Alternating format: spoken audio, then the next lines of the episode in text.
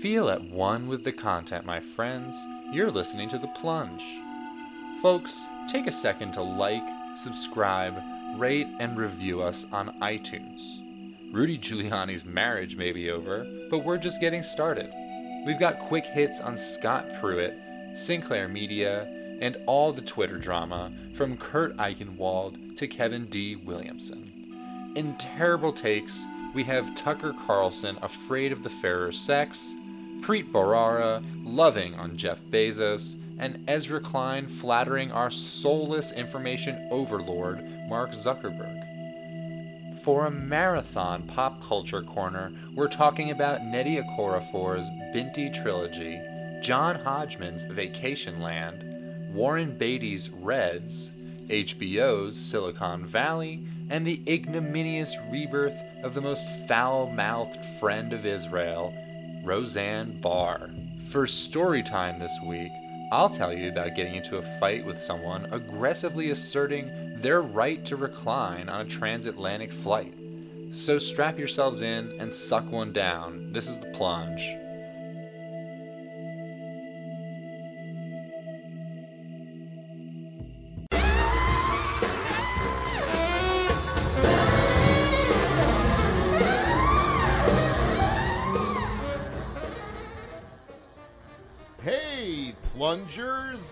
Is that what we're calling the fans? I guess so. I don't know how many there are. There's like seven of them. Hey, there might be like eight or nine. Thank you, and we appreciate anyone who tunes into the show and supports us by rating and reviewing Plunge, the podcast, this podcast on iTunes. So go to your iTunes, find the plunge with an exclamation point at the end, like it's a you know river dance musical, and you may rate us five stars and review us with your honest critique of the program that I think provides you just indispensable insights week after week. That's right. I drank a kombucha for the first time ever in anticipation of this episode. So hopefully it comes through. I think that the parasites will eat you alive. They're before the probiotic, bro. They're not parasites. So, Sam, Love is Dead this week. We had a major split from a man on the right wing. Nobody saw this one coming. It's Rudolph Giuliani's wife. Dan, let's edit in the clip from last week of the Michael Bolton.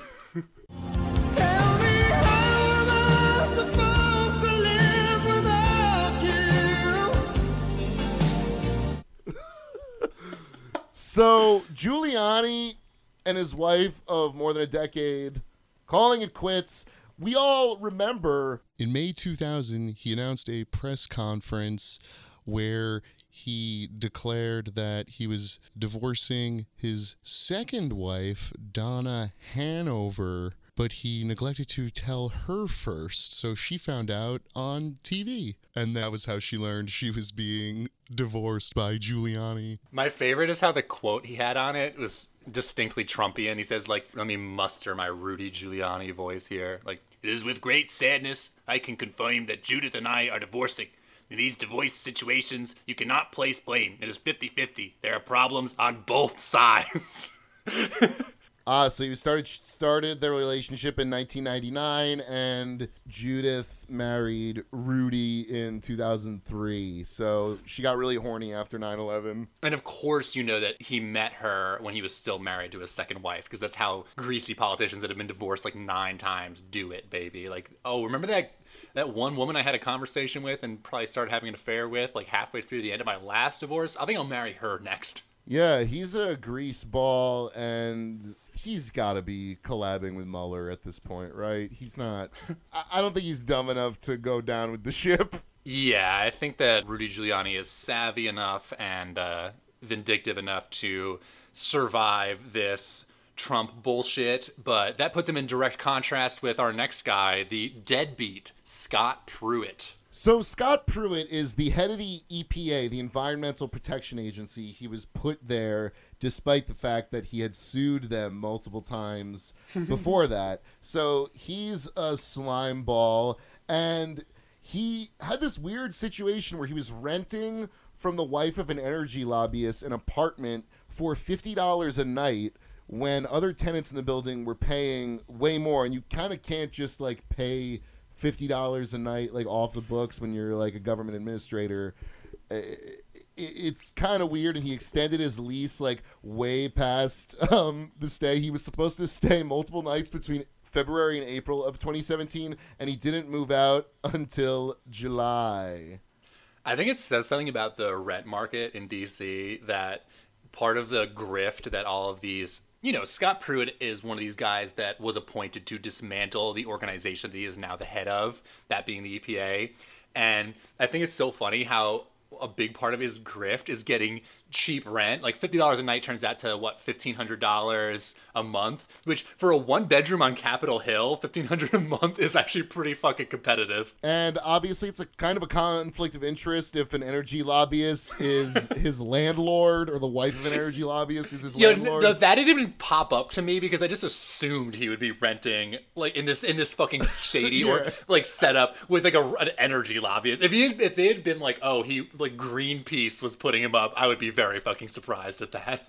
And for all of our OJ Simpson heads out there, source who remained anonymous told The Hill Scott Pruitt is the Kato Kaelin of Capitol Hill. He is the long term house guest who takes advantage of his hosts and refuses to take a hint about when it's time to leave. So the latest is that they changed the locks.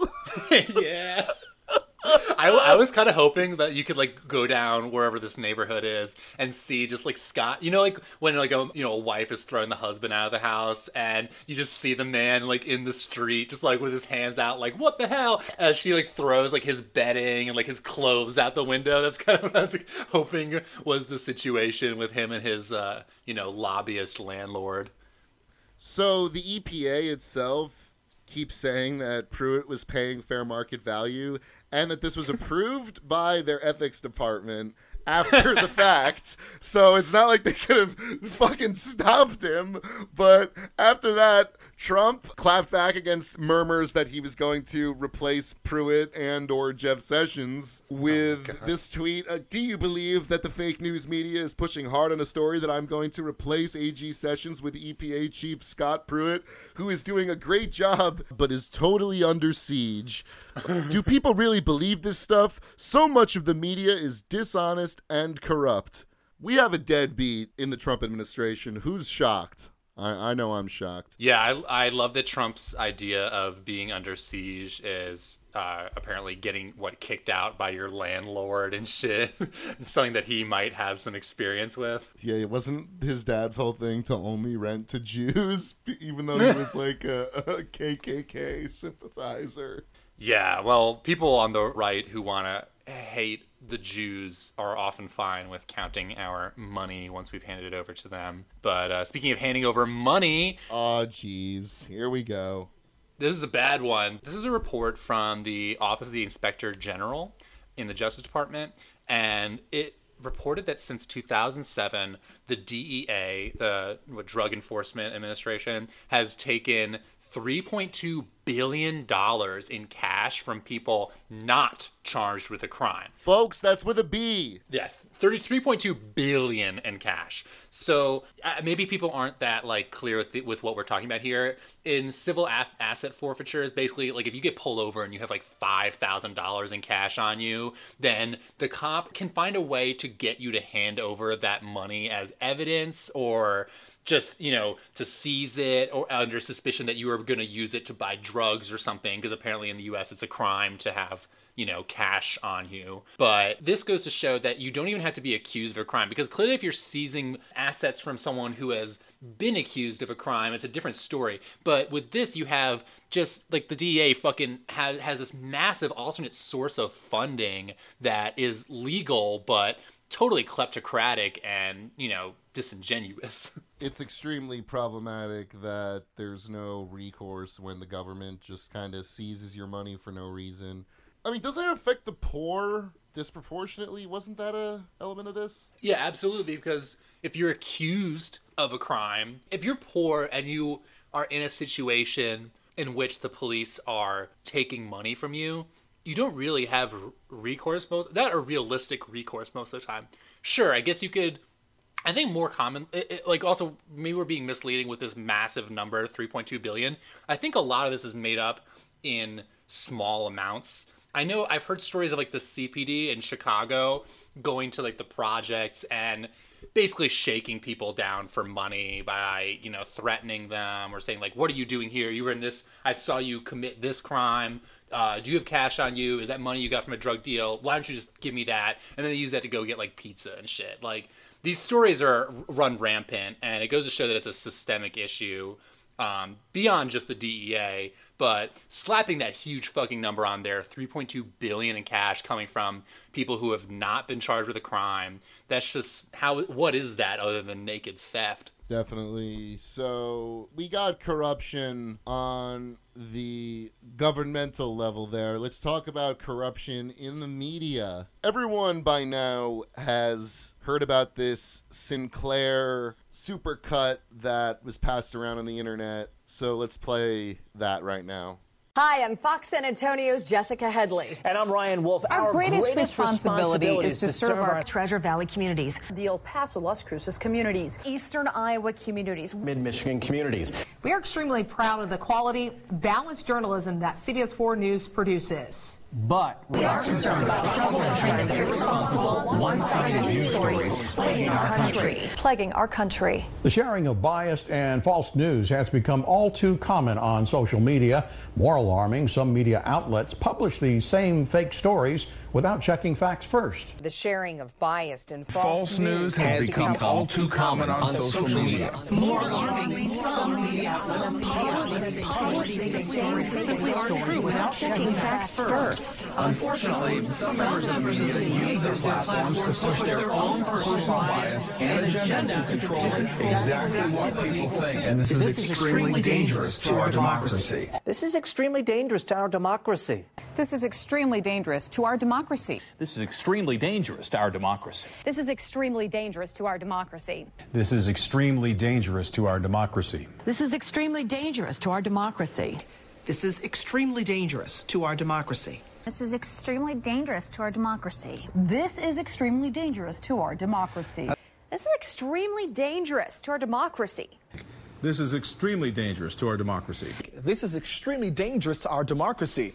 This is extremely dangerous to our democracy. This is extremely dangerous to our democracy. This is extremely dangerous to our democracy.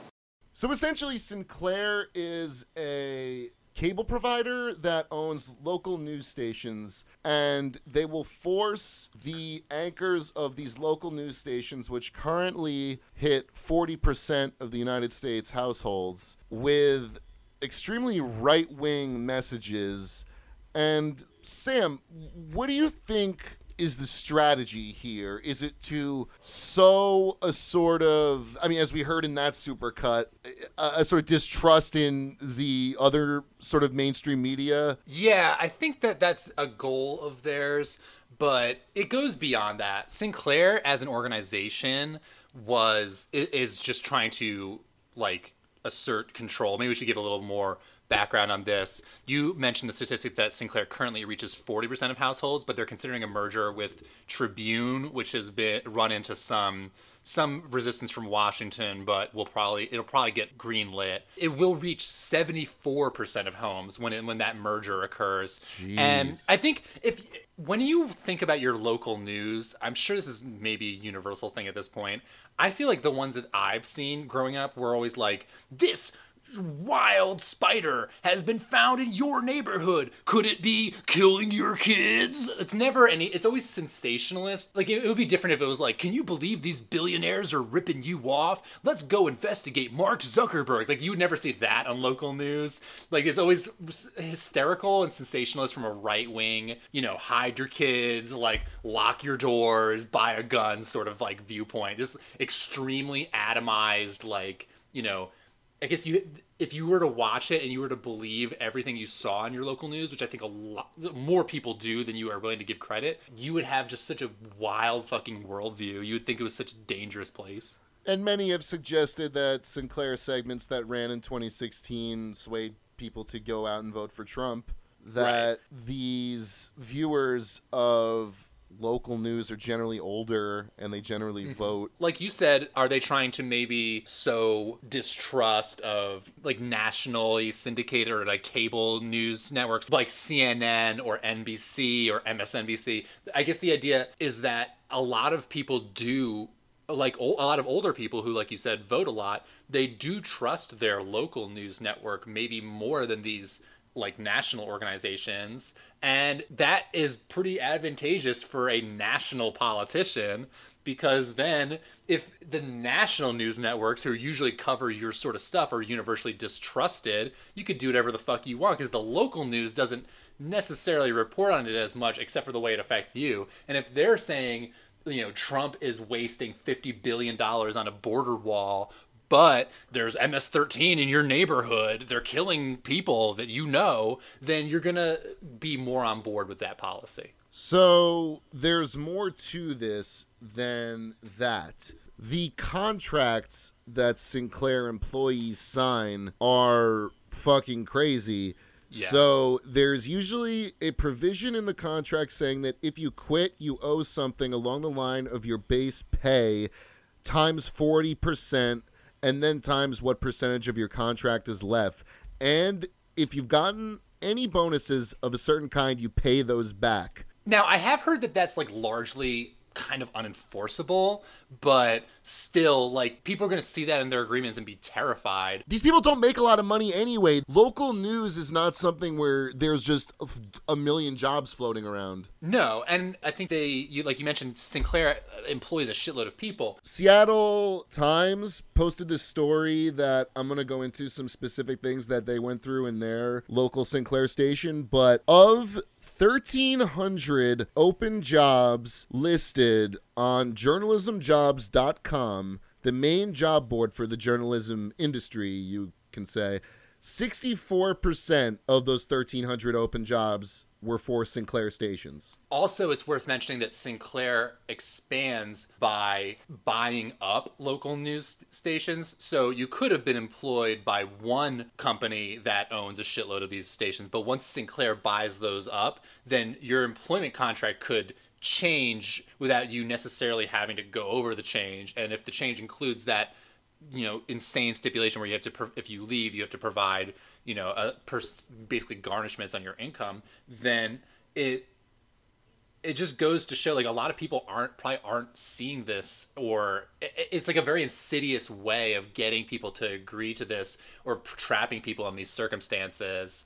And it just goes to show like what kind of organization you're dealing with with sinclair. They're monopolistic ruthless and they care about a lot of horizontal integration and buying up other companies and like trapping people into working for them and shit So before I talk a little bit about this Seattle Times story that talks about uh, KOMO, like K O M O, which is the Sinclair station in Seattle, um, do you think that we're being a little too easy on these anchors? Mm, it's possible, but I do tend to err on the side of arguing against the idea of free will under capitalism, if that makes sense. Like, I think the philosophically the idea of free will is you know difficult to defend but and in their case i guess like we said they're kind of they do feel trapped in this organization i don't know if there's like the onus should be on them to like disobey their employer and not read the script or whatever Yeah, I saw David Simon, the creator of The Wire, tweet something to the effect of they're fully complicit and like they're as much to blame as like Sinclair that, that the the ones reading the must run segments.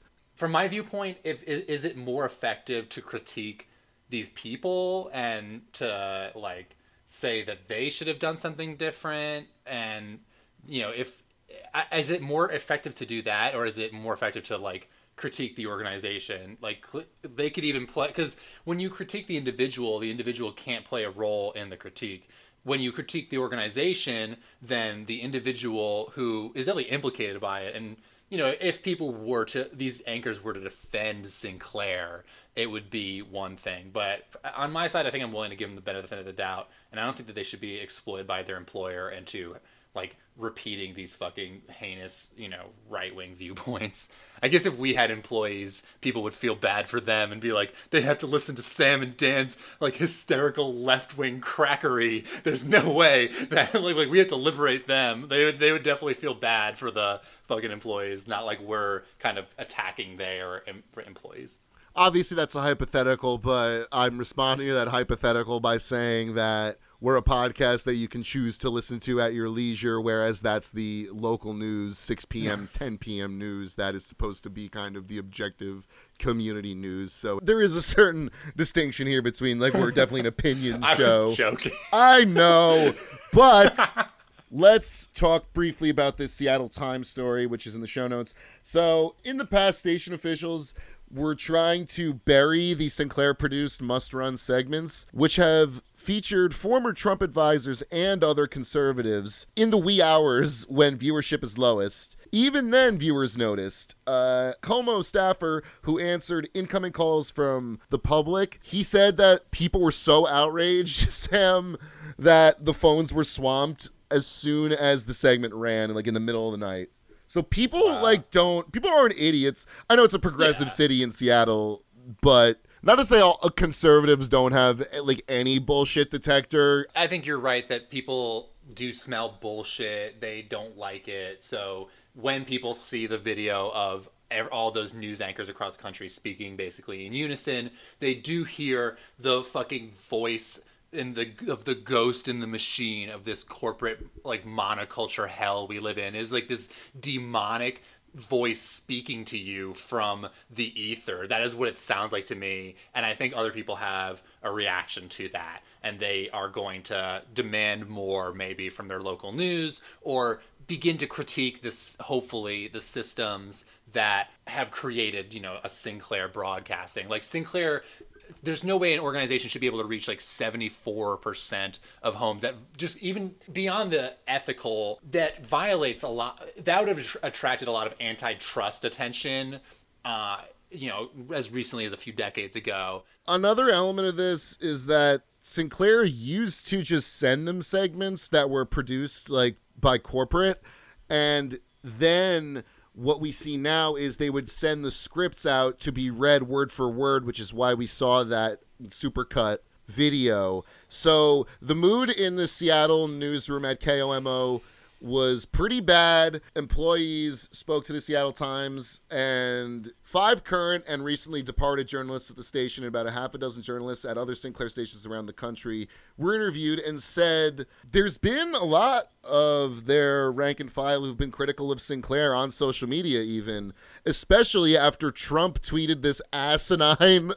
Um, did you see the, the, the tweet from Trump? Yeah, so funny to watch fake news networks among the most dishonest groups of people I've ever dealt with criticize Sinclair Broadcasting for being biased. Sinclair is far superior to CNN and even more fake NBC, which is a total joke. So then there were people saying like we don't have a choice, and like a quote was there like compliance is the only option because of the clauses we talked about earlier, where they would have to pay back their salary. And people act like in the United States we're so fucking superior because we don't have like a state media or something. It's so fucking stupid. Clearly, like this is the like do the highest office in our government saying like, oh, this is the endorsed news network of this government. That other ones are dissenters and like you know, counter-revolutionary, like revisionists or something. It doesn't make fucking sense. All these people who are you know so aggravated by the idea of like centralized propaganda are the ones who are l- most loudly cheering the guy who just fucking said that he has one and, and in the past he said about Fox that he has like trusted sources of news that he thinks like everyone should follow. Well, I just want to read the corporate bullshit that Scott Livingston, Sinclair's senior vice president of news, said. He said, The promos served no political agenda. We aren't sure of the motivation for the criticism, but find it curious that we would be attacked for asking our news people to remind their audiences that unsubstantial stories exist on social media, which result in an ill informed public with potentially dangerous consequences. It is ironic that we would be attacked for messaging, prompting our journalistic initiative for fair and objective reporting, and for specifically asking the public to hold our newsrooms accountable. Fuck off, Livingston, you dumb bitch. Yeah, well, I mean, Dan, maybe you can speak on this. I think people in media don't always have the strongest constitutions. It's not an ethical business, my friends. No. So speaking of people like falling apart or, you know, not really having much within themselves to stand up on, you've been following extensively Kurt Eichenwald's like terrible week on the internet. This Kurt Eichenwald story is so goddamn weird. A little background on Kurt Eichenwald. Sam, I attached in the show notes and you read this background story by Alex Nichols from the outline titled The Agony and the Ecstasy of Kurt Eichenwald. Who is this guy? Around 9 11 ish and a little before, he was an extremely popular best selling writer. And around that time, he came to prominence with this story in which he portrayed himself as like breaking up a child porn ring. But in reality, he, while working for the New York Times, paid the source, which is against journalistic ethics at the Times. and then he claimed that he did that as a private citizen. He got in hot water because the implication was. the implication was essentially that he was like kind of paying a child pornographer, you know, trying to get paid writing a news story about it. So his ethics have certainly been called into question in the past. he sent him over $3,000 via PayPal and in cash. You know, you have to put a Venmo on, like memo on everything. Like it's like public record. You have like a feed of like your Venmo payments to whom and like for what. this is Kurt Eichenwald like paying like the child porn guy for like stuff. so this is where it gets weird, right? The story comes out, none of the details that we just mentioned, the payments were out yet, but I'm just gonna read this because it's un- it's so funny. But in the months after publication, it was revealed that Eichenwald had failed to mention some pertinent details in how he went about reporting the story, like how in order to convince Barry to meet with him in real life, Eichenwald pretended to be an aging rock star. Amazing. Barry, for no explicable reason, assumed Eichenwald was Don Henley from the Eagles. Welcome to Hotel California. Barry and his business partner subsequently asked the journalist for and were given $2,000 before meeting with him. this was something the editors at the Times had a problem with. As New York Mag reported in 07, Eichenwald had asked Barry to give the money back when he started reporting the Times story fearing conflict of interest. But unfortunately, even loaning money to a source is still unethical to Times policy. Barry refused and kept the cash along with an additional $1,100 Eichenwald, $1,100 Eichenwald sent him over PayPal, which the journalist later claimed not to remember sending due to epileptic seizures. Oh, like that's so fucking disrespectful. Eichenwald maintains that he only originally intended to quote rescue Barry, not report on him, and decided to write about his story many months after he sent him money.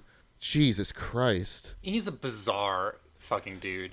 And he's kind of surged as this resistance figure. You see him bragging about blocking Russian bots on the internet and stuff. We talked about his like goofy Twitter persona. And the tentacle porn incident when he tweeted a picture and people could see on the browser that he had a tentacle porn website opened and he claimed that it was his kids and him trying to prove to his wife that tentacle porn was real, but the internet Now, suspects no, no, no, no. Now, p- don't write in and ask the plunge what tentacle porn is. We don't know. It's just some weird, stupid, fucking Kurt Eichenwald garbage. But recently, his bad ethics in journalism have come up because he sent a bizarre email to Ben Shapiro, who is this alt right 30 something year old who looks like a 15 year old who we've covered on this show before. Dan, ta take it away. Like, this is ex- an extremely bizarre case. So Eichenwald got into an argument on Twitter with someone he thought was just a random troll, perhaps a Russian bot in his like wildest like jizz fantasy. But this was in fact a pro Second Amendment survivor of the Parkland shooting, and Eichenwald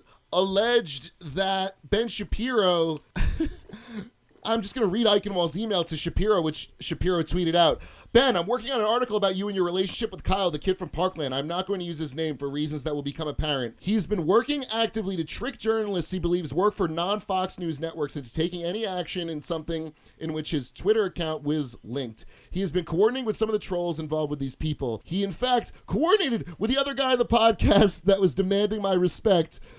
He used this garbage pushed by conservative media and leftists that I'm a fan of tentacle porn.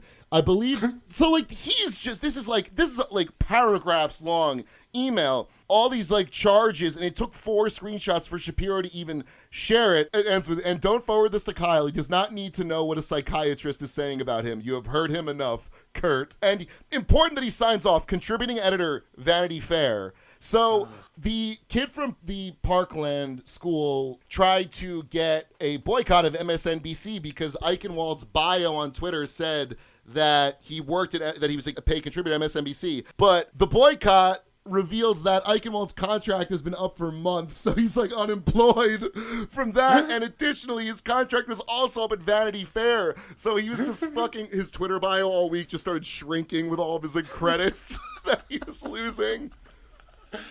Wasn't it like the last time he was published in Vanity Fair was like 2014, and like he's occasionally on MSNBC to be like, "The bots are everywhere, help me" or something.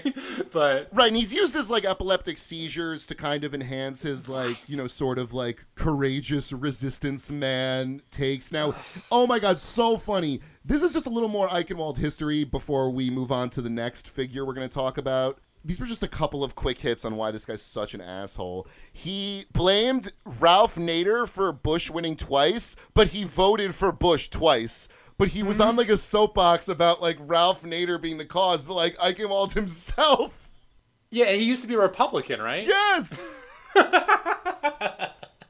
And he said that Trump was in a mental hospital in the 1990s, which was a complete fabrication. And Tucker Carlson, of all people, fucking owned him, like on his show. Let's play a clip.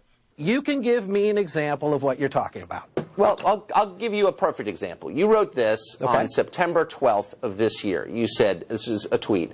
I tweet so many attacks on our bad, lazy work of the press, I doubt I'll ever be voted to win a journalism award again, which is also a humble brag, by the way. But the next day you say, quite ironically, and I'm quoting, I believe Trump was institutionalized in a mental hospital for a nervous breakdown in 1990, which is why he won't release his medical records.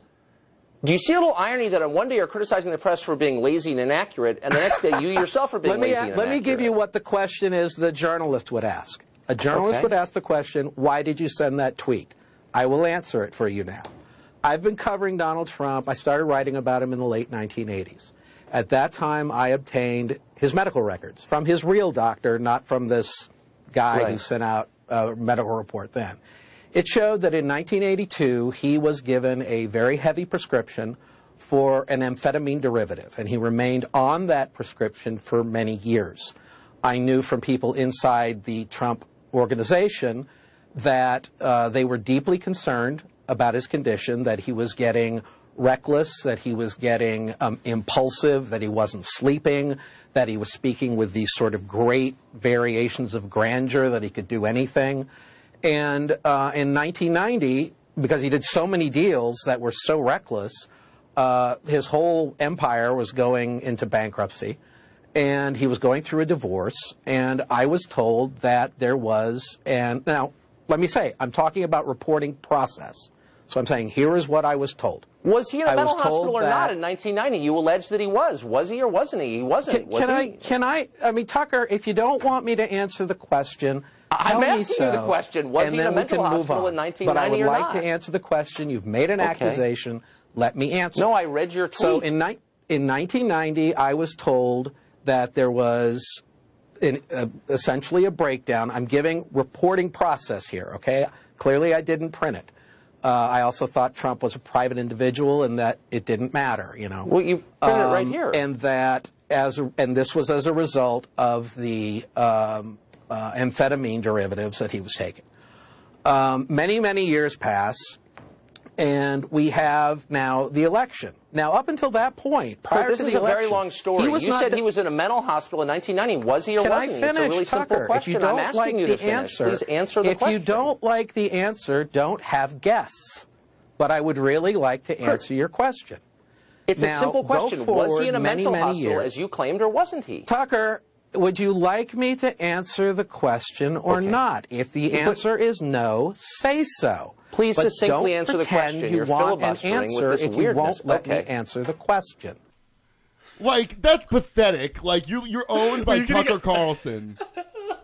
He, yeah, Kurt Eichenwald is kind of the king of like the Twitter self own. An awful version of like what a popular liberal pundit can be, and just hilarious to see Vanity Fair distance itself from Eichenwald after these like ravings in which, like, li- listen, dude, like a conservative Parkland, you know, Stoneman Douglas school shooting survivor is completely allowed to fucking criticize you and you shouldn't start flipping out and like start thinking he's like an agent of like Ben Shapiro and like the right wing media. The gun control kids and the Trump election have broken this class of liberal writers who during the Bush years or around then came to like half prominence and then I guess just had their fucking worldview and brains broken in half. All those like um Francis Fukuyama like end of history people. I guess uh basically kind of like a lot of the people we make fun of the show on the show, centrist like liberal people who have been really feel like their worldview has been is just confirmed over and over again instead of challenged repeatedly like periodically by economic crises engineered by like technocratic capitalist efforts to have like this fucking philosopher king rulership over our entire planet. And when it comes down to it it just goes to show like that they're easily fucking taken apart by being proven wrong or being humiliated publicly I've seen people who I know aren't like complete idiots retweet this guy. So just if you see Kurt Eichenwald's, now you know why he's a complete piece of shit. Yeah. So another piece of shit on Twitter is this guy Owen Benjamin.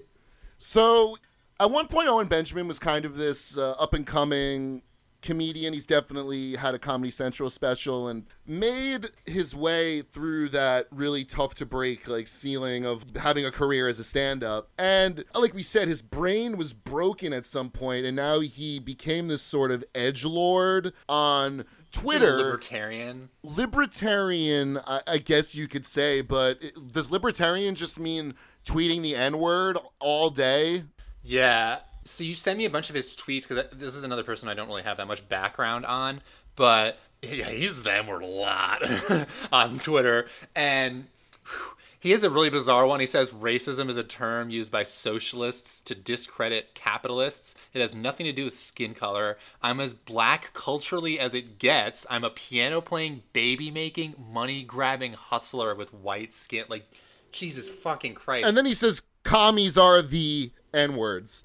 He's tweeting about David Hogg's pubes here. Like this guy's fucking disgusting. Yeah. Yeah, he says, feel free to, hey, David Hogg, feel free to try and boycott me. I don't have any sponsors because I don't need them. Oopsies. Anyway, when did you grow pubes? don't you think it's come on, no, weird no, no. that you are telling grown men how to live when you barely have pubes? College is gay, by the way. Enjoy gay college. LOL. So, Owen Benjamin is this complete hack. He's Mike Cernovich level. He tweeted a lot about soy boys, and he was banned from Twitter after this rant about David Hogg's pubes. Oh my god. It's like Eichenwald's like that's when your brain breaks and you're on the vague like centrist liberal sort of but when the right wing libertarian ish brain breaks, it's just, it's inexplicable. So, well, let me just also say his Twitter account was suspended, but he's making like 5000 a month on Patreon. So it's crazy. And he said, like, I've worked tirelessly for the last five months building my online ability to make a living, and it's all gone. you will be next. Fight it now. And if you search Owen Benjamin on Twitter, there's all these like right wing like people saying, what does this mean for the future of free speech? All these libertarian dudes are always the first to be on the internet like you need to stand up to fiat currency by giving a whole lot of money to me, bitch. one more right winger we got to talk about because it's just so funny. Kevin D. Williamson. Okay, so Kevin D. Williamson is bizarre. He looks just ungodly. His hair is like scorched earth. It's like West Texas up there. And he has this hideous, amorphous, like shapeless fucking beard. And he's fat in the worst places. He's a terrible looking individual. Definitely worth Googling the image. But he has this bizarre, self loathing white working class outlook where he came from like a blue collar community and he thinks the only way to transcend it is just to move out of that community and leave like the dregs behind you. So he has this like vicious, atomized worldview of everyone around him. He assumes that certain people have to like suffer and die just as a requisite of like society. And I think the most famous two extremely like blatantly tasteless things that he wrote and or said were number one his odd made up profile of East St. Louis where he makes a lot of really disgusting like racist descriptions of black people he definitely did not actually interact with. He used to write for the National Review, I think is where that one came out. And then he also has this tweet where he says that women who have had abortions should be hanged, which you can't really take these things out of context. People argue that like the case against him is made up. Even like Ta-Nehisi Coates came out and said like I don't agree with his politics, but damn can Kevin D. Williamson write. He's not good on any level. No, and he doubled down on the women should be hanged for abortion thing. And he had recently been hired to be a columnist at The Atlantic, which really uh, is a fucking rag. Like, look at who, like, David Frum writes for them, Conor Friedersdorf, who we've talked about on this show. so Jeffrey Goldberg came out and s- announced this week that Kevin D. Williamson believes exactly what he said he believed. The substance of what he said was like, now that I've met Kevin D. Williamson and talked to him, I totally believe that he meant what he said when he tweeted that women who get abortions should be hanged and that like black people are monkeys and stuff. It's so funny how he needed to have like firsthand. White people are so fucking willing to absolve other white people of like racism that they need to see it like firsthand in fucking front of them for them to like actually believe it occurred. Otherwise, they think it's just like a mythical allegation or some smear that people use. Oh, and that was Jeffrey Goldberg's statement saying that Kevin D. Williamson was fired from The Atlantic. So he got the job and didn't write a damn thing. And backlash was so strong that after confirming his hateful towards women views, uh, oh my, we couldn't possibly publish that within our pages. Not within the Atlantic. But it just goes to show how desperate these fuckos are for these never Trump figures, because that's a big thing with Kevin D. Williamson, is that he looks down on the working class rubes who voted for Trump, and he doesn't like Trump. And it goes to show, you know, David Frum has been just fucking ubiquitous these days. This, you know, ex Bush guy who fucking is one of the chief architects of the Iraq War basically argued that the Iraqis deserved war and chose it for themselves by like being violent or something. It goes to show how fucking far these people are willing to go to absolve the heinous worldviews of these this mi- mythical slice of Republicans who don't like Trump but basically fucking agree with literally everything that Trump, you know, stands for, like the coalition that he represents, or that they represent a coalition that is just as fucking sadistic and vicious as he is without saying it the way that he does. Yeah, let's move into some terrible takes. Let's play a clip from our boy Tucker Carlson. Girls thrive when boys fail. This is the underlying assumption of much of America's gender policy and education. There is no credible research to suggest that is true. It is purely an ideological belief. And yet, that assumption is pervasive, especially on college campuses. Now, that's ironic because there are more than 2 million more women than men enrolled in college this year. On most campuses, men are a distinct minority. At Carlow University in Pittsburgh, women outnumber men by more than 6 to 1. And yet, almost every campus has a women's studies department. In many of them, the stated goal is to fight expressions of masculinity and disempower men. At Ohio State, a course is underway this spring called Be a Man Masculinities, Race, and Nation. The syllabus for that course explains that masculinity is used to, quote, justify certain kinds of violence by men. On the first day of class, students were required to consult a male privilege checklist. Sam, do you think men are the minority on the campuses? I guess statistically he's right. Is that an issue?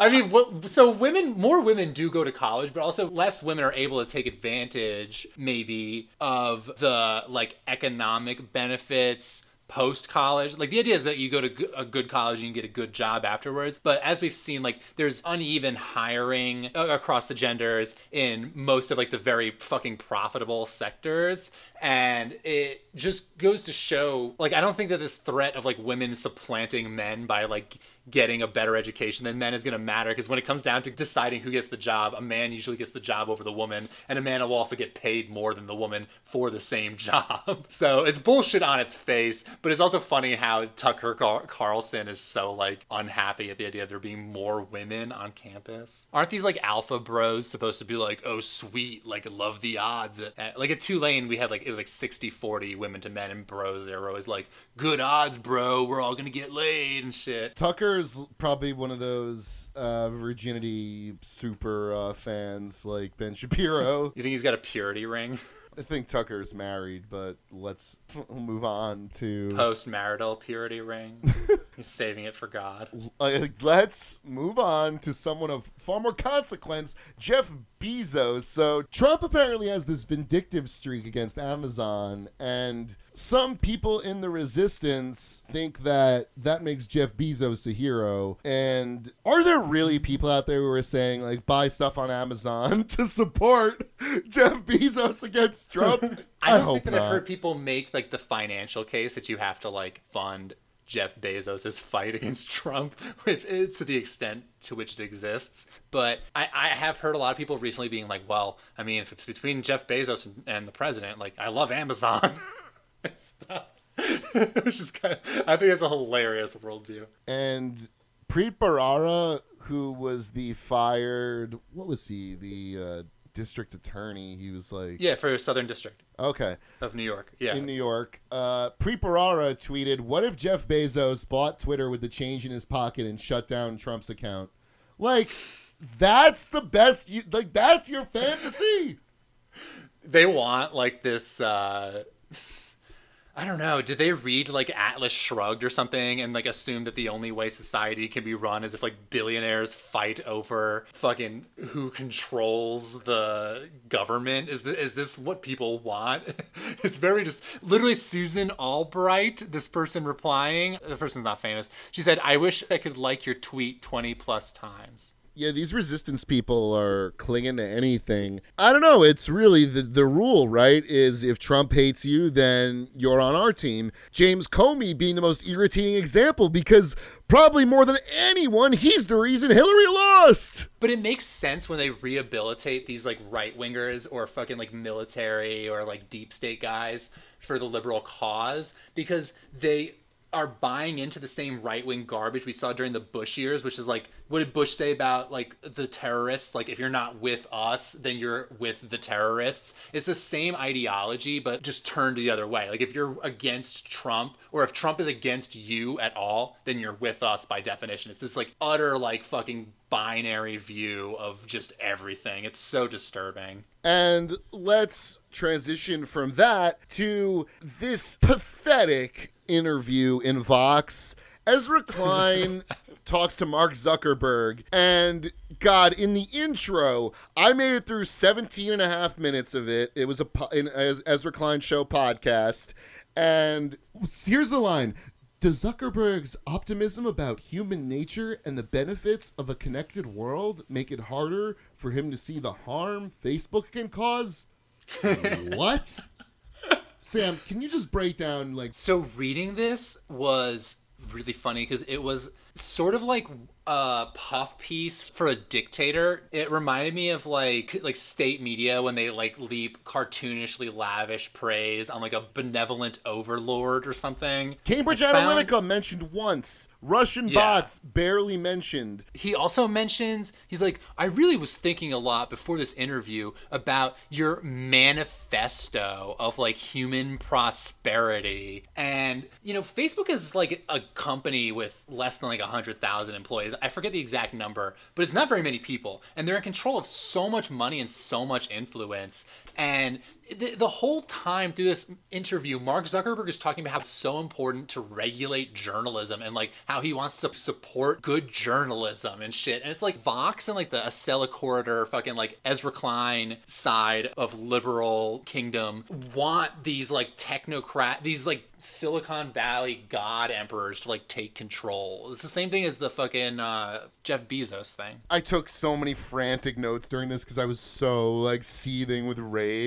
After Ezra praises Zuckerberg's manifesto of like just bullshit about human humankind, prosperity, and you know how Facebook can help end terrorism and solve international crises, which good luck, motherfucker.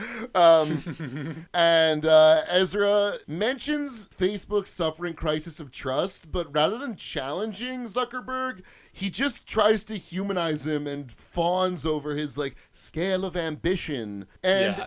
it's this liberal just bowing to Silicon Valley when they have fucked shit up And like a lot of that worldview is predicated on the fact that Ezra Klein and this class of like liberal writer, they really don't understand the technology they're talking about to the point that Ezra Klein in the middle of the interview doesn't know that WhatsApp is free, which is the messaging app that Facebook owned, which was I think at one point it was valued at like over a billion dollars and it had like 25 employees. It's an absurd amount of money spread around like nobody. And it's so bizarre how they're not equipped to grapple with this. There's one time where he presses Zuckerberg on basically like, do you think you need to update your business model as compared to Apple? Because you are driven by advertising. You don't charge the- you know that your customers are the product. You're not selling anything. Whereas apple at least sells people hardware and shit. And zuckerberg was like i don't think that's a what valid criticism at all. I actually sell people. And like he doesn't get it. Going back to like the idea that this is like he's interviewing a benevolent dictator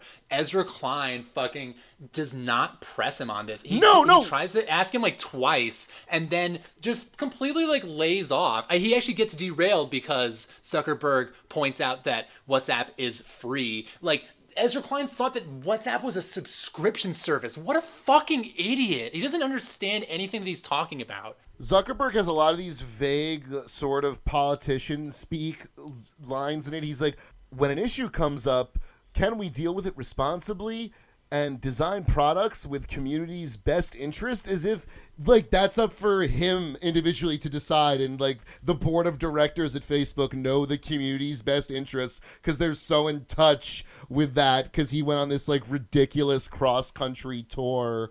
And he wants to focus on the community over the short-term shareholders but that doesn't really align with his actions. No, not at all. And I mean, vast majority of the people who make a shitload of money at Facebook, like their executives make just, you know, multi million dollar packages. That's what this is all about. It's not like this putting together society or like building networks between people. It was pretty funny too. Um, I don't know, made me think of the social network and how in that Zuckerberg is portrayed as like this shark. Now people think he's like the star child at the end of 2001 Space Odyssey. He's like this innocent, like wonderkind who's like trying to lead us to a new future through his lack of facial features. And the only time Cambridge Analytica was mentioned in this entire interview, Ezra asks if Cambridge Analytica holds criminal accountability if Zuckerberg has any penalties in place for companies that are bad actors. Like, he doesn't even challenge him a little bit on this extremely corrupt thing that happened. I mean, it's funny how you fucking listened to this and you said you made it 17 minutes in because you were so frustrated. I just read through it because I knew there was no way I could like hear. I don't know what Ezra Klein sounds like. That would hurt my ears. But also the voice of Mark Zuckerberg is the voice of like the demise of all of us. Like that's going to be the last thing you hear before it all goes black. It's fucking brutal. Let's move into lighter things. This is the Literacy Corner. I'll go first. This is a quick one. I just want to recommend this book that I read a couple months ago. It's John Hodgman, the comedian, uh, Daily Show writer, great podcast, Judge John Hodgman, bored to death. He was really funny on that show. He wrote a book called Vacation Land, which is like memoir and kind of about the culture of like Maine and coming to terms with his mortality. And it's really like the best version of like man who is funny confronts his white privilege. And I, I mm-hmm. thought the book was Short and great. Vacation Land, John Hodgman. Sam, you had another one you want to talk about. Yeah, I mean that book sounds hilarious. John Hodgman is just a legend, in, as far as I'm concerned, in the comedic world. He's brilliant. So I, either way, I wanted to talk about some sci-fi that I've been reading. Next week, I'm also going to do a sci-fi trilogy, but this week I'm going to do the Binti trilogy, which is read, written by Nnedi Okorafor. So the most recent book came out in the trilogy, which is supposed to, I guess, close it out, called The Night Masquerade. And it f- takes place in like a far future society in Africa. And the main character, Binti, is a Himba girl, and she's the member of this tribe of astrolabe designers who are very inward, but they design just like insane technology for exploring the cosmos and like communicating across these like vast distances. And they are super into mathematics. She's able to like call up mathematical currents and it's really interesting the way that it kind of blends the technology with like these i guess more like magical or like almost religious elements as it goes on and in the early books she attends Oomza university against her family's wishes it covers her journey from earth on board this massive living ship called the Third Fish, which is like a giant shrimp with breeding sacs. It's amazing the visual imagery in these books. And uh, it, it takes her to Oomza University. It also covers when she goes home to her family and they all are kind of, you know, blown away that she has like left their society and a lot of her friends and family like view her differently. As she comes in contact with new species, they begin to have like a, an effect on her, like even just physically, which is really cool. Do you think it's like and, an American uh, immigrant parable, sort of? Possibly. Maybe it could be a personal tale of from the author of like coming from. I, th- I think the author is Nigerian, and it might be coming from like a you know a more tightly knit society there like if you go to a, a, university abroad, then you're going to meet all kinds of different people, and it sort of their thinking colonizes you in a way, and this sort of shows that in like a sci-fi way, which I think is very cool. There's lots of different alien species that she comes in contact with, and uh, the main point of the book is that she is a master harmonizer. Other harmonizers in her society, like she has a friend named Mwinyi who has the ability to talk to any living creature. Uh, he can basically speak any language which is very cool and interesting. And I don't read that many books where, especially not very sci-fi books, where it's not about like warfare. It's mostly about she's trying to like diffuse this conflict between the Khoush, who are these light-skinned like humanoid Earth dwellers, who they could be anything from like white people to maybe like the ID. They remind me of Israelis kind of in a bad. it's kind of bad, but still. Uh, and they're they're in this like generations long conflict against the Medusa, who are literally these like warrior jellyfish. And uh, like I said, the visual imagination is like pretty off the chain. It's some cool utopian, like humanist sci-fi, where the point is to uh, have harmony and peace. There are scenes of warfare, but that's like it's used as a for dramatic effect. It's not a shoot 'em up or anything like that, and it's also not in this annoying tradition of like dystopian fiction where just we can't imagine anything where society is better than it currently is. We're just like, you know, this is all gonna take us over. You know, the annoying fucking press like uh prescience of I guess uh, Black Mirror and stuff. Definitely the book I want to do next week, Annihilation, which is the first in the tr- Southern Reach trilogy by Jeff Vandermeer. Is that the Uh, movie is- that with Natalie Portman or not? Yeah, they did make it into a movie with Natalie Portman. I haven't seen the movie because it sounds like trash, to be honest. And the book is amazing. I crushed that book quickly. I'll, I'll get into it next week. But uh, that's not the same thing as Binti. Binti, I just it's great to read as an adult, but I feel like if you if I was younger and I had read this, if I was maybe in like middle school, this would have been very interesting to me. And it's just uh, we talk a lot about shit that that we don't like, and uh, this is a good vision of things that we would like to see. And this has won a lot of awards. It won the Hugo Award and the Nebula Award. It has like laudatory quotes from Ursula K. Le Guin and, and Neil Gaiman, like other legendary sci-fi writers. So it's a good read, and uh, it doesn't take too long to get through, and it's fucking worthwhile. I, I actually say it doesn't take too long to get through, but there were parts that I reread because I wanted to like really soak it in and like build up the image I was I had in my head because I still had like questions about it. Definitely worth your time. All right, we got a meaty pop culture corner this week. We will conclude our communist movie series this week. Warren Beatty's 1981 epic. Three hours and 20 minutes. This is Reds. The profit motive in the world economy is the basic root cause for the war. Economic freedom for women means sexual freedom, and sexual freedom means birth control. How much is the government paying you to keep me quiet? All the power is in the hands of a few men. The dream may be dying. Unless we are willing to take arms to defend our heritage, we cannot call ourselves patriotic Americans. I think it would behoove us to compare Reds with the other films we've watched in this series Young Karl Marx and Death of Stalin. Sam, how do you think it stacks up? I would say that I liked this one the least of the three. That's not because I didn't like the movie that much, but like you said, it is a slog. It's three hours, and this movie just was very overwrought in a way. I, I read a long read in Vanity Fair from 2006 about the making of this. Apparently, in 2006, Warren Beatty like broke his long silence about the movie, which he acted in and directed, and it communicated to me that it was very much like a vanity project for him to like live out the Jack Reed character, the protagonist, through himself. He wasn't really interested in portraying the time period or like that stuff in any way on its own. It was just a vehicle for him to play Jack Reed in this kind of bizarre, like LARPing project. Well, it was for sure more of a Hollywood romance. Like I said this before we started recording, but I was reminded of Titanic, honestly.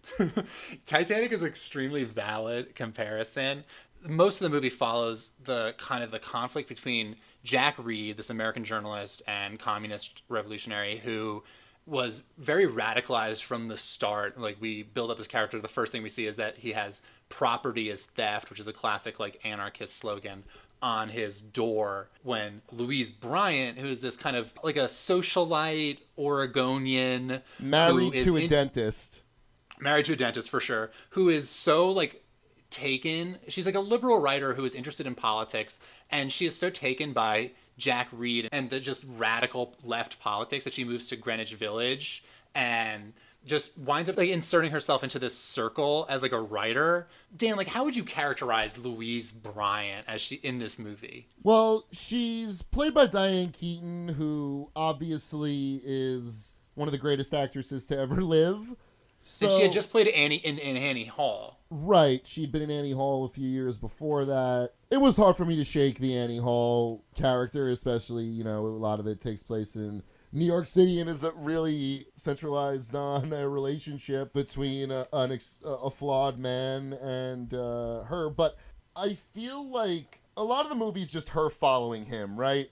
And it doesn't really give her enough of a chance throughout the movie. And I think by the end, I still thought she is number two to Jack Reed. You know, she's not given a chance to really like shine on her own merits too much, aside from like always kind of following him. But she is also flamed by like Emma Goldman in the movie, who critiques her for, you know, basically like Jack Reed is like, you don't write things that are of consequence for the revolutionary times that we're in. Because she just seemed like she wanted to be like a think piece writer and stuff. Like she was just interested in being a writer and was like kind of taken by like the flair of it. Now, not to discount her as a writer, she also did go to Russia with Jack Reed like she went there twice for him to participate basically in the Russian Revolution, which was not a pretty process as is communicated uh, towards the end of that movie.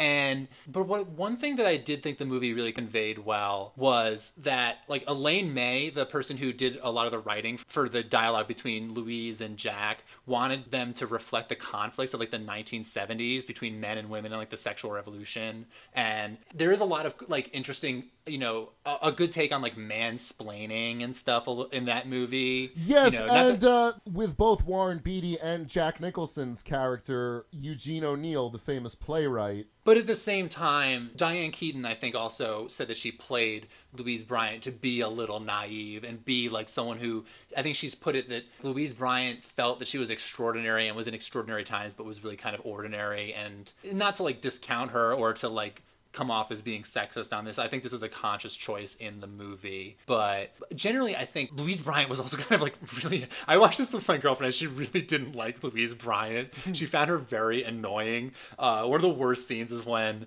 Jack Reed leads like a fucking delivers like a speech at this revolutionary Soviet meeting in like 1917 during the Russian Revolution, and the whole crowd is like cheering for him. Oh, and the getting Russian national anthem is like blaring in the background. Yeah, or yeah, and like the Internationale, and, and like he gets to like participate in like the most incredible social movement of the 20th century. But then at the end, like the payoff, she gives him like the knowing look, and he like gets to smash, and it's like, come on. Yeah, Like, yeah. The crescendo is just was- them is them fucking after saying they wouldn't for uh like thirty minutes. Like So either way, like Jack Reed is an interesting figure. I mean, he and like Bill Haywood from the IWW and like very few other Americans are buried in the Kremlin Wall Cemetery.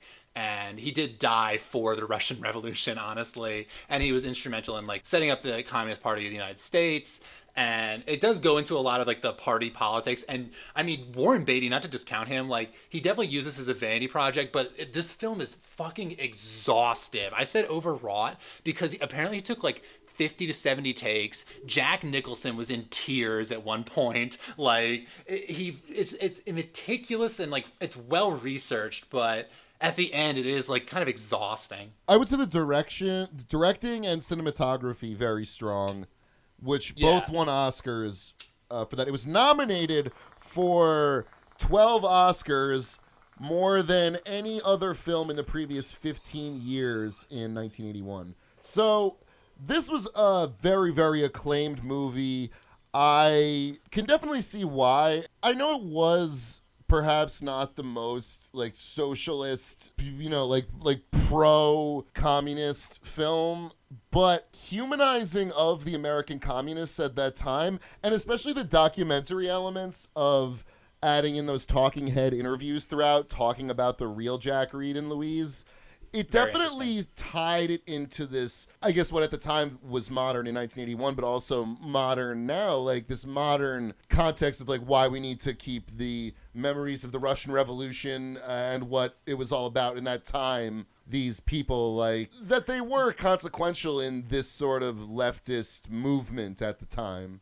One of the things the movie did the best was it really conveyed accurately the fucking enthusiasm and just like soaring idealism of 1917. Like Dan, you said you were reading the you know the China Mieville book about October, and that is something that I cannot believe won over Hollywood in 1981, like the height of the Cold War, with Reagan having just become president. The cheap joke, sort of similar to our joke about uh, the fish sex in fucking um, Shape of Water is, of course, these these liberal Hollywood activists are voting. They're they're they're all in the favor of the communists. Like they're all Nazi communists.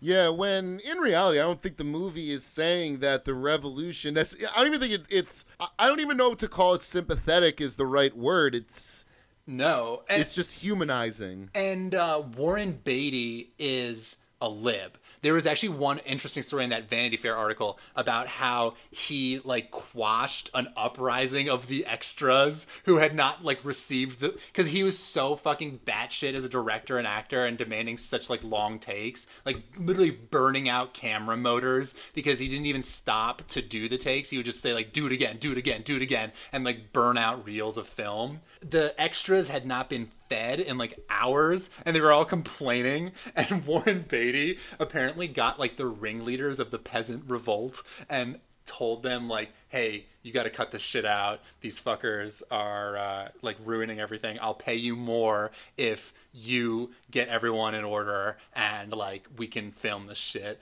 And they agreed. So he doesn't really like believe in the radical politics. It's also funny to me that uh, warren beatty was the guy who messed up the moonlight thing at the oscars. Yeah, that was kind of my most recent Warren Beatty memory. So the whole time I just kept thinking of La La Land.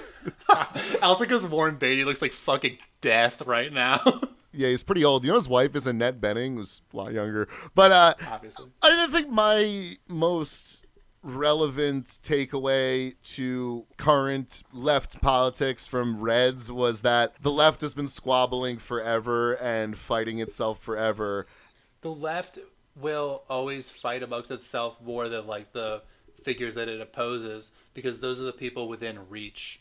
It's way easier to browbeat your comrades than to like you know destroy the capitalist system obviously. So it's what's going to happen. And i think it is like annoying to portray it that way but the film was also very good about letting each character say their speech and say why they felt the way they did. There are lots of good scenes of comrades like debating over direct action versus electoral politics and stuff. It was a wild ride. I'm glad i watched it but one of the better takeaways i had from it was that it reminded me of what we said about young Marx, like giving Karl Marx the Hollywood treatment for the first time. I mean, communism doesn't get the Hollywood treatment that often, and here it was done to great effect, and it clearly was like a financial and critical success, despite the insanity that it led to its being filmed. All right, that was the communist movie series. If you like that, let us know. But let's talk about what probably is uh, the polar opposite hbo's silicon valley. Now i wanted to look at silicon valley because it's a show i've enjoyed for years but i wanted to look at it in terms of do we think that it glorifies silicon valley and its culture?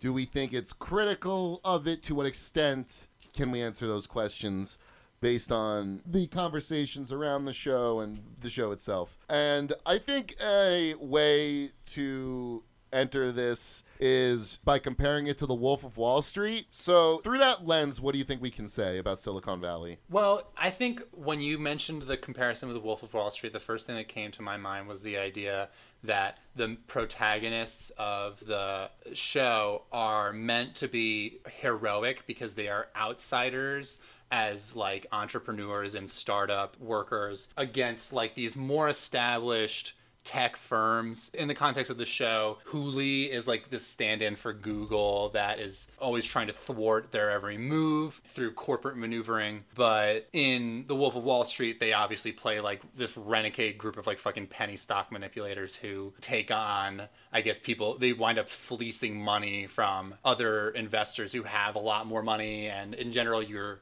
supposed to empathize with Jordan Belfort, the protagonist, and his like merry band of, you know, rogue investors over the more landed people that they're like kind of taking money from. I guess the question is Does The Wolf of Wall Street read as aspirational?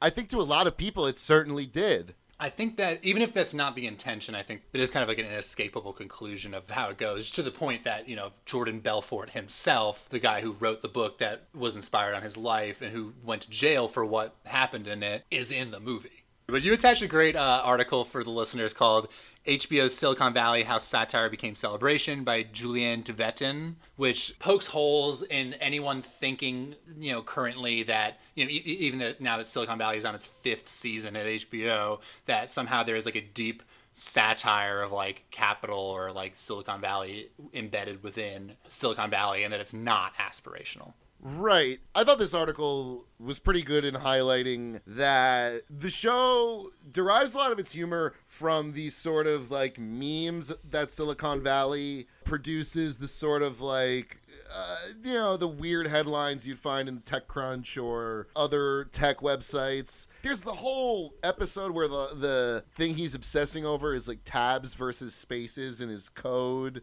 So I don't know. I think like when you see these tropes, it kind of goes beyond satire and it's not just that oh it's real to life and stuff i do think there's a certain celebration of the falling upward of a character like richard right like he's portrayed as this awful ceo incompetent uh, compulsive impulsive Yeah, and I think, like I said earlier, like we're supposed to empathize with them as heroes. The little the laws they break and the antics they pull are we're supposed to forgive because they are like heroically overcoming this you know you know Hooli who is trying to fight them. There's like a patent troll at one time. There's one you know Hooli is always fighting for rights over what they're making and th- there's a lot of like drama derived from like these corporate maneuvers that kind of assumes that like weird business literacy or like acceptance of capitalism amongst the viewer. I don't think like you're going to get this deep satire from Silicon Valley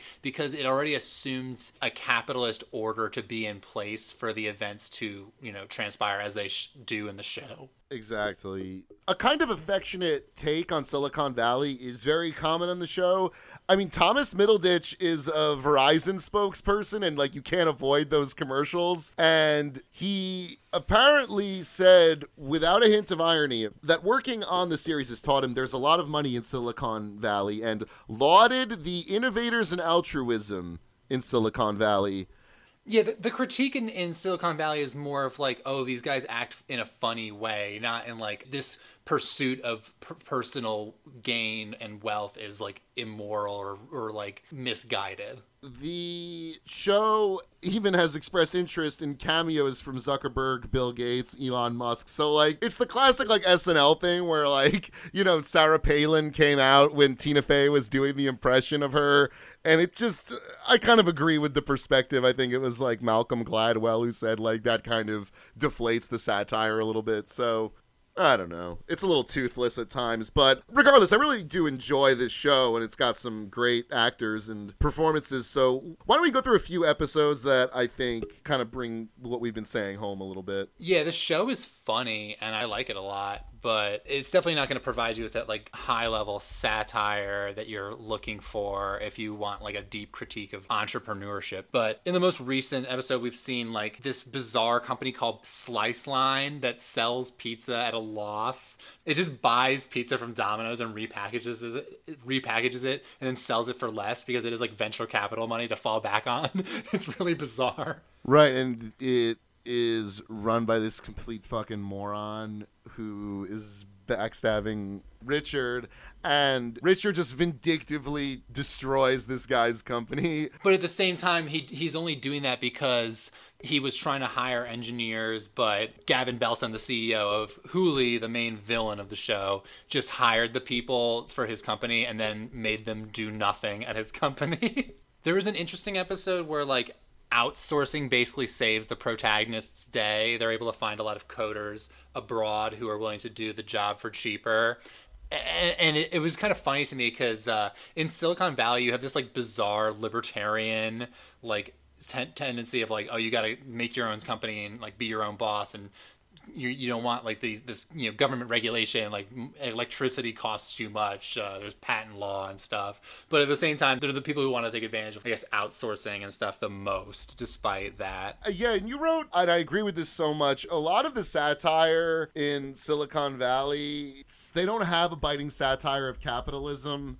LOL, Gavin Belson spends money on stupid things. Yeah, it's it sort of goes to like your quote about how like they don't really disagree with the foundations of the system. They just think that there are certain people who are like goofy at the top of the system. Well, this Blood Boy episode, I think, was a great way to highlight that. So, Gavin Belson is much like Peter Thiel, the billionaire who wants to like make his own private island country. And he spoke at the Republican convention, huge Trump supporter. He uh, is the guy who sued Gawker out of existence. He's not a good man. And he apparently also receives blood transfusions from young people because it, he believes it makes him younger and that he will have eternal life.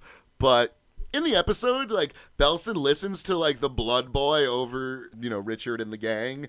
And I thought that kind of shows that fetishized like worship of like what young people say sometimes by Silicon Valley. Like their word is gospel, like young hot people in this like uh sort of Instagram culture. But more importantly, like another trope in this is that there's like these nerd versus jock mentality where the nerds are like these heroic startup guys and Richard Hendricks like exposes the blood boy as a stoner and like gets his revenge as well. Um eh, there's like a lot of just I don't know basic dynamics going on right now like J- Jordan Peterson-esque like hierarchies. You know, they're all kind of like lobster-esque. And Jared has this great line played by Zach Woods, who is Gabe on The Office. He's so funny on this show. Him and Jian-Yang are definitely the best. Uh, he's like, sometimes you have to make compromises. I once slept with the head of an assisted living facility to get my friend Muriel bumped up on the wait list. Am I proud of it? No. Do I regret it? No. so, ethical questions like that are commonplace on the show. The end of the episode, the Blood Boy episode, Gavin just signs away the full ownership of the patent and company to Richard just because he's like kind of having a midlife crisis. It's sort of like we said about Death of Stalin, like that a lot of these powerful people just run on sort of like personal feuds. They're not at all motivated by like creating the best world or the best product or the best like country or conditions. Yeah, and it takes advantage of a humor that is kind of similar in that regard. And definitely like it's worth mentioning that our critiques of this show, like especially the you know the whole nerds versus jocks theme. It's been around for a while. There's like an article from 2014 that mentioned how the satire of silicon valley doesn't go very deep and also how it relies on these kind of like you know dated tv tropes. I saw one take that said it was more of like a literate big bang theory which i don't think is fair at all and silicon valley is very funny but I, I can see where they're coming from. But it's also interesting that like kumail nanjiani one of the protagonists of the series is kind of like a Twitter celebrity on the resistance nowadays. Yeah, and his takes on the day's news are often colored by whatever, you know, MSNBC talking point is. So I, you know, usually he's someone who's kind of annoying on Twitter, but he did a few months back post this thread where he said, "I know there's a lot of scary stuff in the world right now, but this is something I can't get out of my head. As a cast member on a show about tech, our job entails visiting tech companies, conferences, etc. We meet people eager to show off new tech. Often we'll see tech that is scary." I don't mean weapons. I mean altering videos.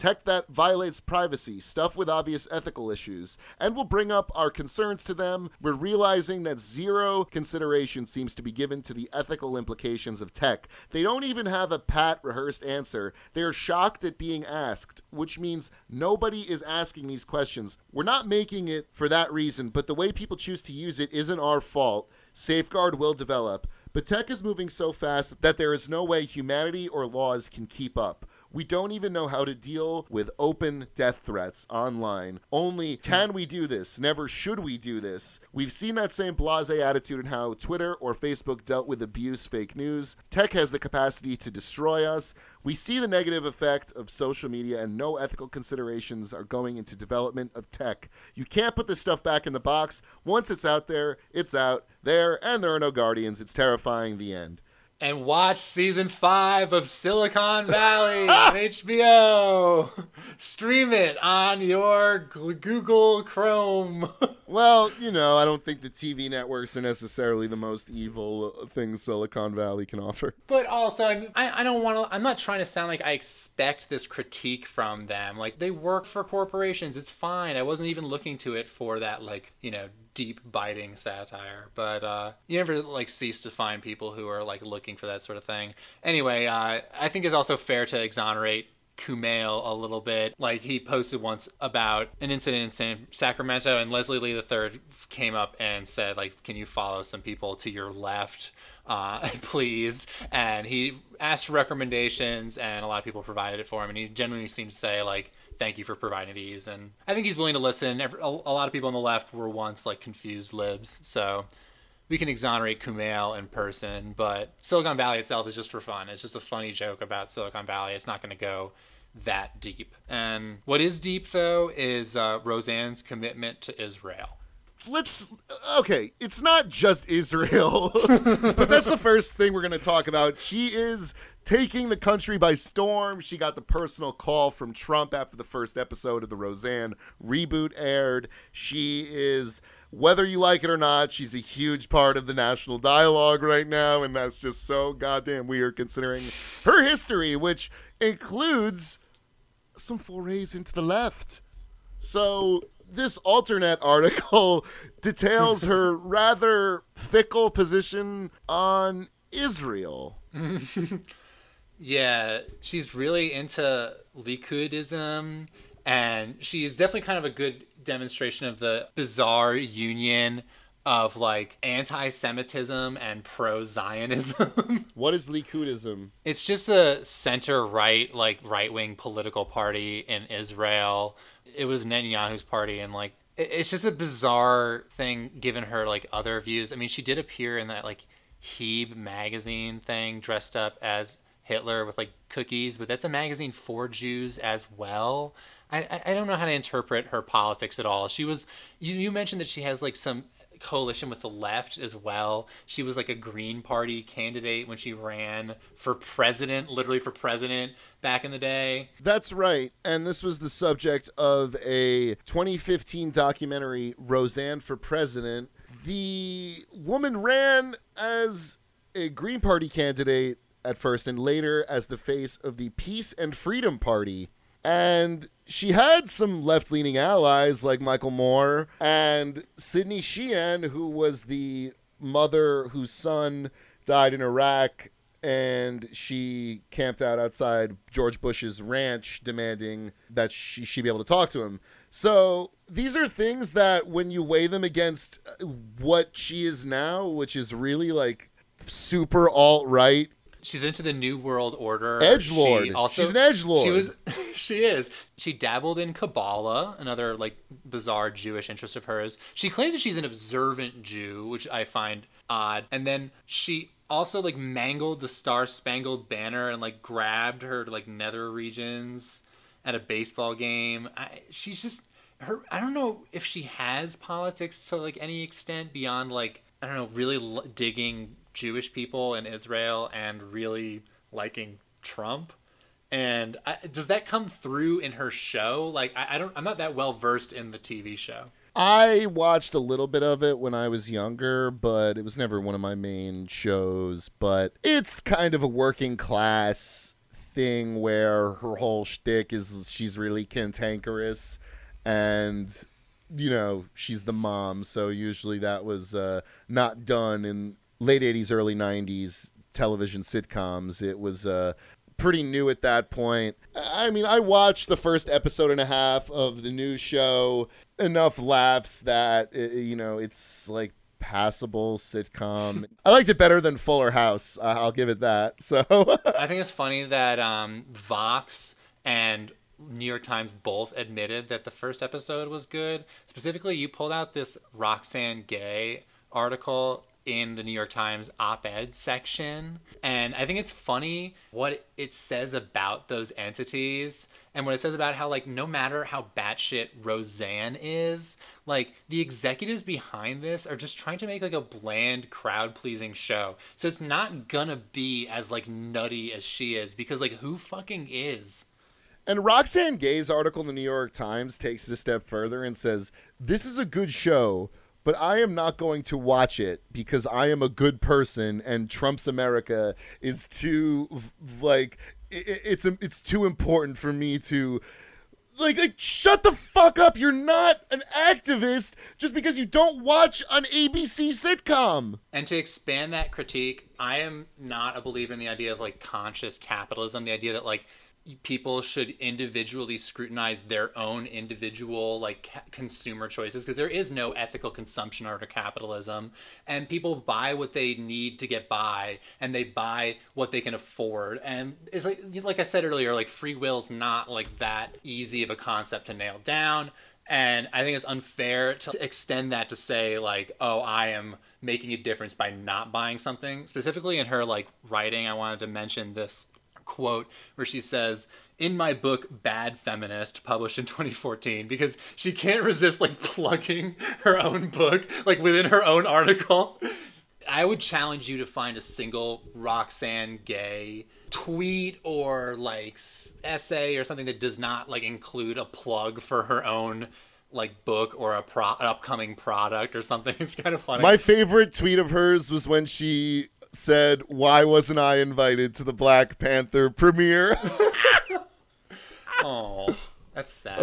I That's feel bad for her a little bit. But anyway, I don't. Uh, she said, um, I wrote about giving myself permission to be flawed but feminist. I wrote about how sometimes I consume problematic pop culture. Like I remember reading something of hers. She meant like rap music that has like you know, vaguely misogynistic lyrics. And I was like, okay, but. I, it just goes to show like she's kind of like into like these lifestyle like individual consumerist concerns. She said i know i shouldn't consume problematic pop culture. I know how harmful that pop culture can be. I still believe there's room for having principles and enjoying things that challenge those principles. But in the ensuing years i've also been thinking about accountability and the repercussions of our choices. I've been thinking about how nothing will change if we keep consuming problematic pop culture without demanding anything better. It's like okay so a boss on the Roseanne show said that the like there was a line on the show in, in episode three, I think, that sort of shit on Fresh Off the Boat and Blackish, which are shows about families who are not white.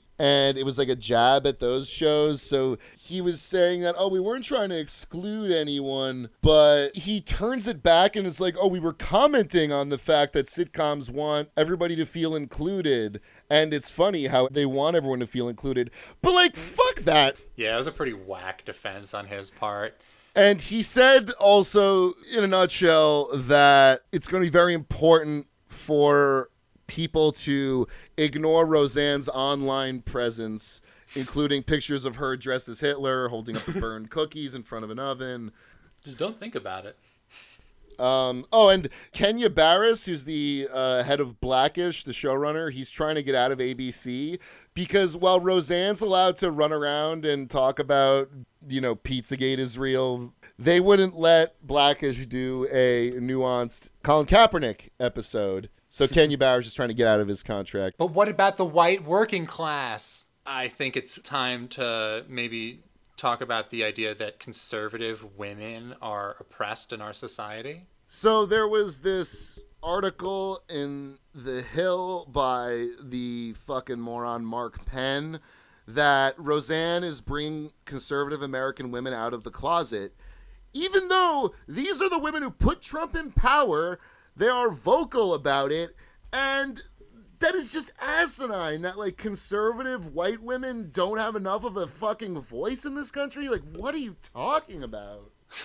Yeah, it's pretty fucking bizarre.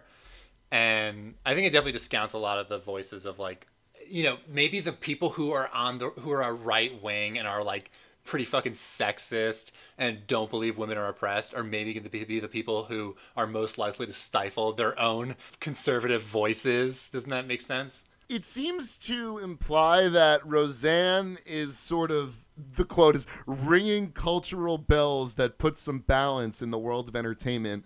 I think Penn's implying that conservative women have all this power, but there's no representation. Mm-hmm. And that, Oh, like, man. Roseanne is like, oh, now I can finally see myself on TV, like the sort of Black Panther um, assertion. of, of like the working class white woman. Oh my god. Yeah, no, definitely it's funny how the first thing these like right wing ideologues like clinged for is the fucking rhetoric of the left. like they're always like, wait, but what about representation? Like what about uh what about free speech and stuff? I'm like, well wait, wait a minute. Or like we were talking about the Silicon Valley shit before, all those people were like, "What about the rights we have as laborers?" I was like, "You know that it wasn't like a corporation that fought for those for you, right?" as much as we love talking about entertainment and media, don't overestimate like its importance in your actual day to day existence. Yeah, you're not necessarily what you see on TV, but I think that takes us into story time. That's right. So the title Sam is included in our notes is Sam versus the right to recline. So I'm gonna recline and let him take it away. That's right. It's the Passover episode. So we have the right to recline, and we're both reclining as we record, of course. Another time that I came up against the act of reclination, if you will, was on a flight back from Italy, which was a really bad place to encounter a reclining customer. This person in front of me on this fucking like 12 hour flight, it's- very long coming back from Italy, and this lady reclined basically like into my lap. You know, listeners don't know what I look like. I'm a big guy. I'm like 6'4". When you recline at all, you're kind of in my space inevitably. But if you recline like all the way back, then you're basically sitting in my lap, which is what this lady was basically doing. Her husband also reclined, but not to the same degree. And I was pretty pissed, but I was like, I'm not gonna make a scene or anything. What I will do is fucking, you know, every time I had to grab my laptop or take off like my sweatshirt, I'd be like, let me grab my laptop and like smack her seat with my fucking elbow because I'd be like, you know, the fuck out of my space, lady. So you're But- a fan of these passive sort of uh, retaliations in, in travel. Yeah, because eventually I, I would rather her come to the conclusion on her own that she should probably move her seat up. I, I don't want to be like threatening this like old this older woman on the flight. You know, it's not like especially since we have to spend fucking you know nine to twelve hours together. I don't know how long the flight's gonna be. So either way, I well, I, I was doing my own thing, but I was just trying to like sit back and relax. And eventually, this lady turns around. She's like, "Is there a problem?" And I was like, "No." She was like, "Were you hitting my seat?" And I was like, "Yeah, uh, maybe a little bit. I was grabbing my my laptop. I'm sorry." And she was like, "She was like, do you have a problem with the fact that I'm reclining? You know what? I have a legal right to recline." wow. A lot of my stories are about people freaking out Just at bring me. out the law. bring up the law and also freaking out on me like just uh, yeah that's a very larry david situation yeah, like people do that to me in public i don't know why they think i'm someone that they can like vent on but it happens all the time so this lady really unloaded on me and she Uh, like she's mentioned the legal rights of a recline. I, I knew that she was fucking kooky. And my my buddy who was sitting next to me chimed in and he was like look he's he's really tall. Like if he's moving at all he's gonna hit your seat. You're like reclined all the way back. And she was like you have a problem like you have an issue. He can recline back. And i was like i'm not gonna recline because if i recline then the person behind me is like squished and she's like well that person can recline and i was like well what is this like what are we dominoes we're human beings here like, we don't have to like fall in line with you this is preposterous and she was like some tottering conga line it was not fair at all. And she just kept going. And eventually she was like, you know what? I'm going to call a steward over. And that's when I put on the headphones I'm wearing right now and said, like, whatever, like, you can do that. And she continued talking. She and my friend were still having it out. And the steward came over and I was like, just sort of lying back, like, hoping I could have a, a normal rest of my flight and the steward comes over this like long-suffering italian man and he like looks at the lady who's like waving her hands wildly and shouting at this motherfucker like about how i'm oppressing her and shit and he looks at me nervously and then just like looks back at her and he was just like trying to calm her down. He didn't come over and talk to me at all. He actually made her like sit up a little bit because we were about to take off which was amazing. But it was a very auspicious uh, start to my flight. And uh, she had like rascally children too but she also had the nerve like like three quarters of the way into the flight to go up to this woman whose child had been crying like the whole time and be like excuse me ma'am your child is crying. As if the parent like hadn't realized it. Like she was a nightmare to be on a flight with. But uh when she mentioned the legal right to recline i was i knew she was like a different breed of person freaking out at me on the street. Yeah plane. I think that you had every right to kick the shit out of that chair, and you should have uh, taken a, a shit in the airplane restroom and uh, guided well, the well, fumes. that's your that's your way of dealing with things. I uh, I was I actually afterwards investigated this product that um, you attach to like the back of the person's seat in front of you. I've heard about this, which, like, right. Locks it in place and prevents them from reclining onto you. You know what that reminds me of? Those like which is like some next level fucking. the cops put on your car, like those boots, you know, that like you can't drive. Yeah, yeah, that's basically what it is. And I could, yeah, you could just like boot the seat in front of you so that they can't recline onto you, which is some next level passive aggressive shit that I might need to get on top of. For now, I'll uh, just leave y'all with this tale of me versus, you know, this lady's rights. Down with personal freedoms. The right to recline is strong. That's the plunge. And follow me on Twitter at Spaventacular, S P A V E N T A C U L A R. I'm at Wagstank, W A G S T A N K. What do you think the moral is of today's show? We went through a lot today. We covered just craven capitalism in Silicon Valley, and with Mark Zuckerberg's interview with Ezra Klein, with Jeff Bezos. I mean, that's just really, I think, everything that ties it together is like we're stuck in this hell world that we all need to transcend, hopefully. Thoughts and prayers to the Giuliani family. yeah, I hope more misfortune befalls Scott Pruitt, who has made it a personal mission to ruin the, you know, Environmental Protection Agency. And you know what? Personal misfortune all around. Kurt Eichenwald, Owen Benjamin, and DEA, Kevin D. Williamson. Sinclair. Sinclair. This has been an episode of True Scoundrels. And corporate monoculture. We'll see you next week. Peace.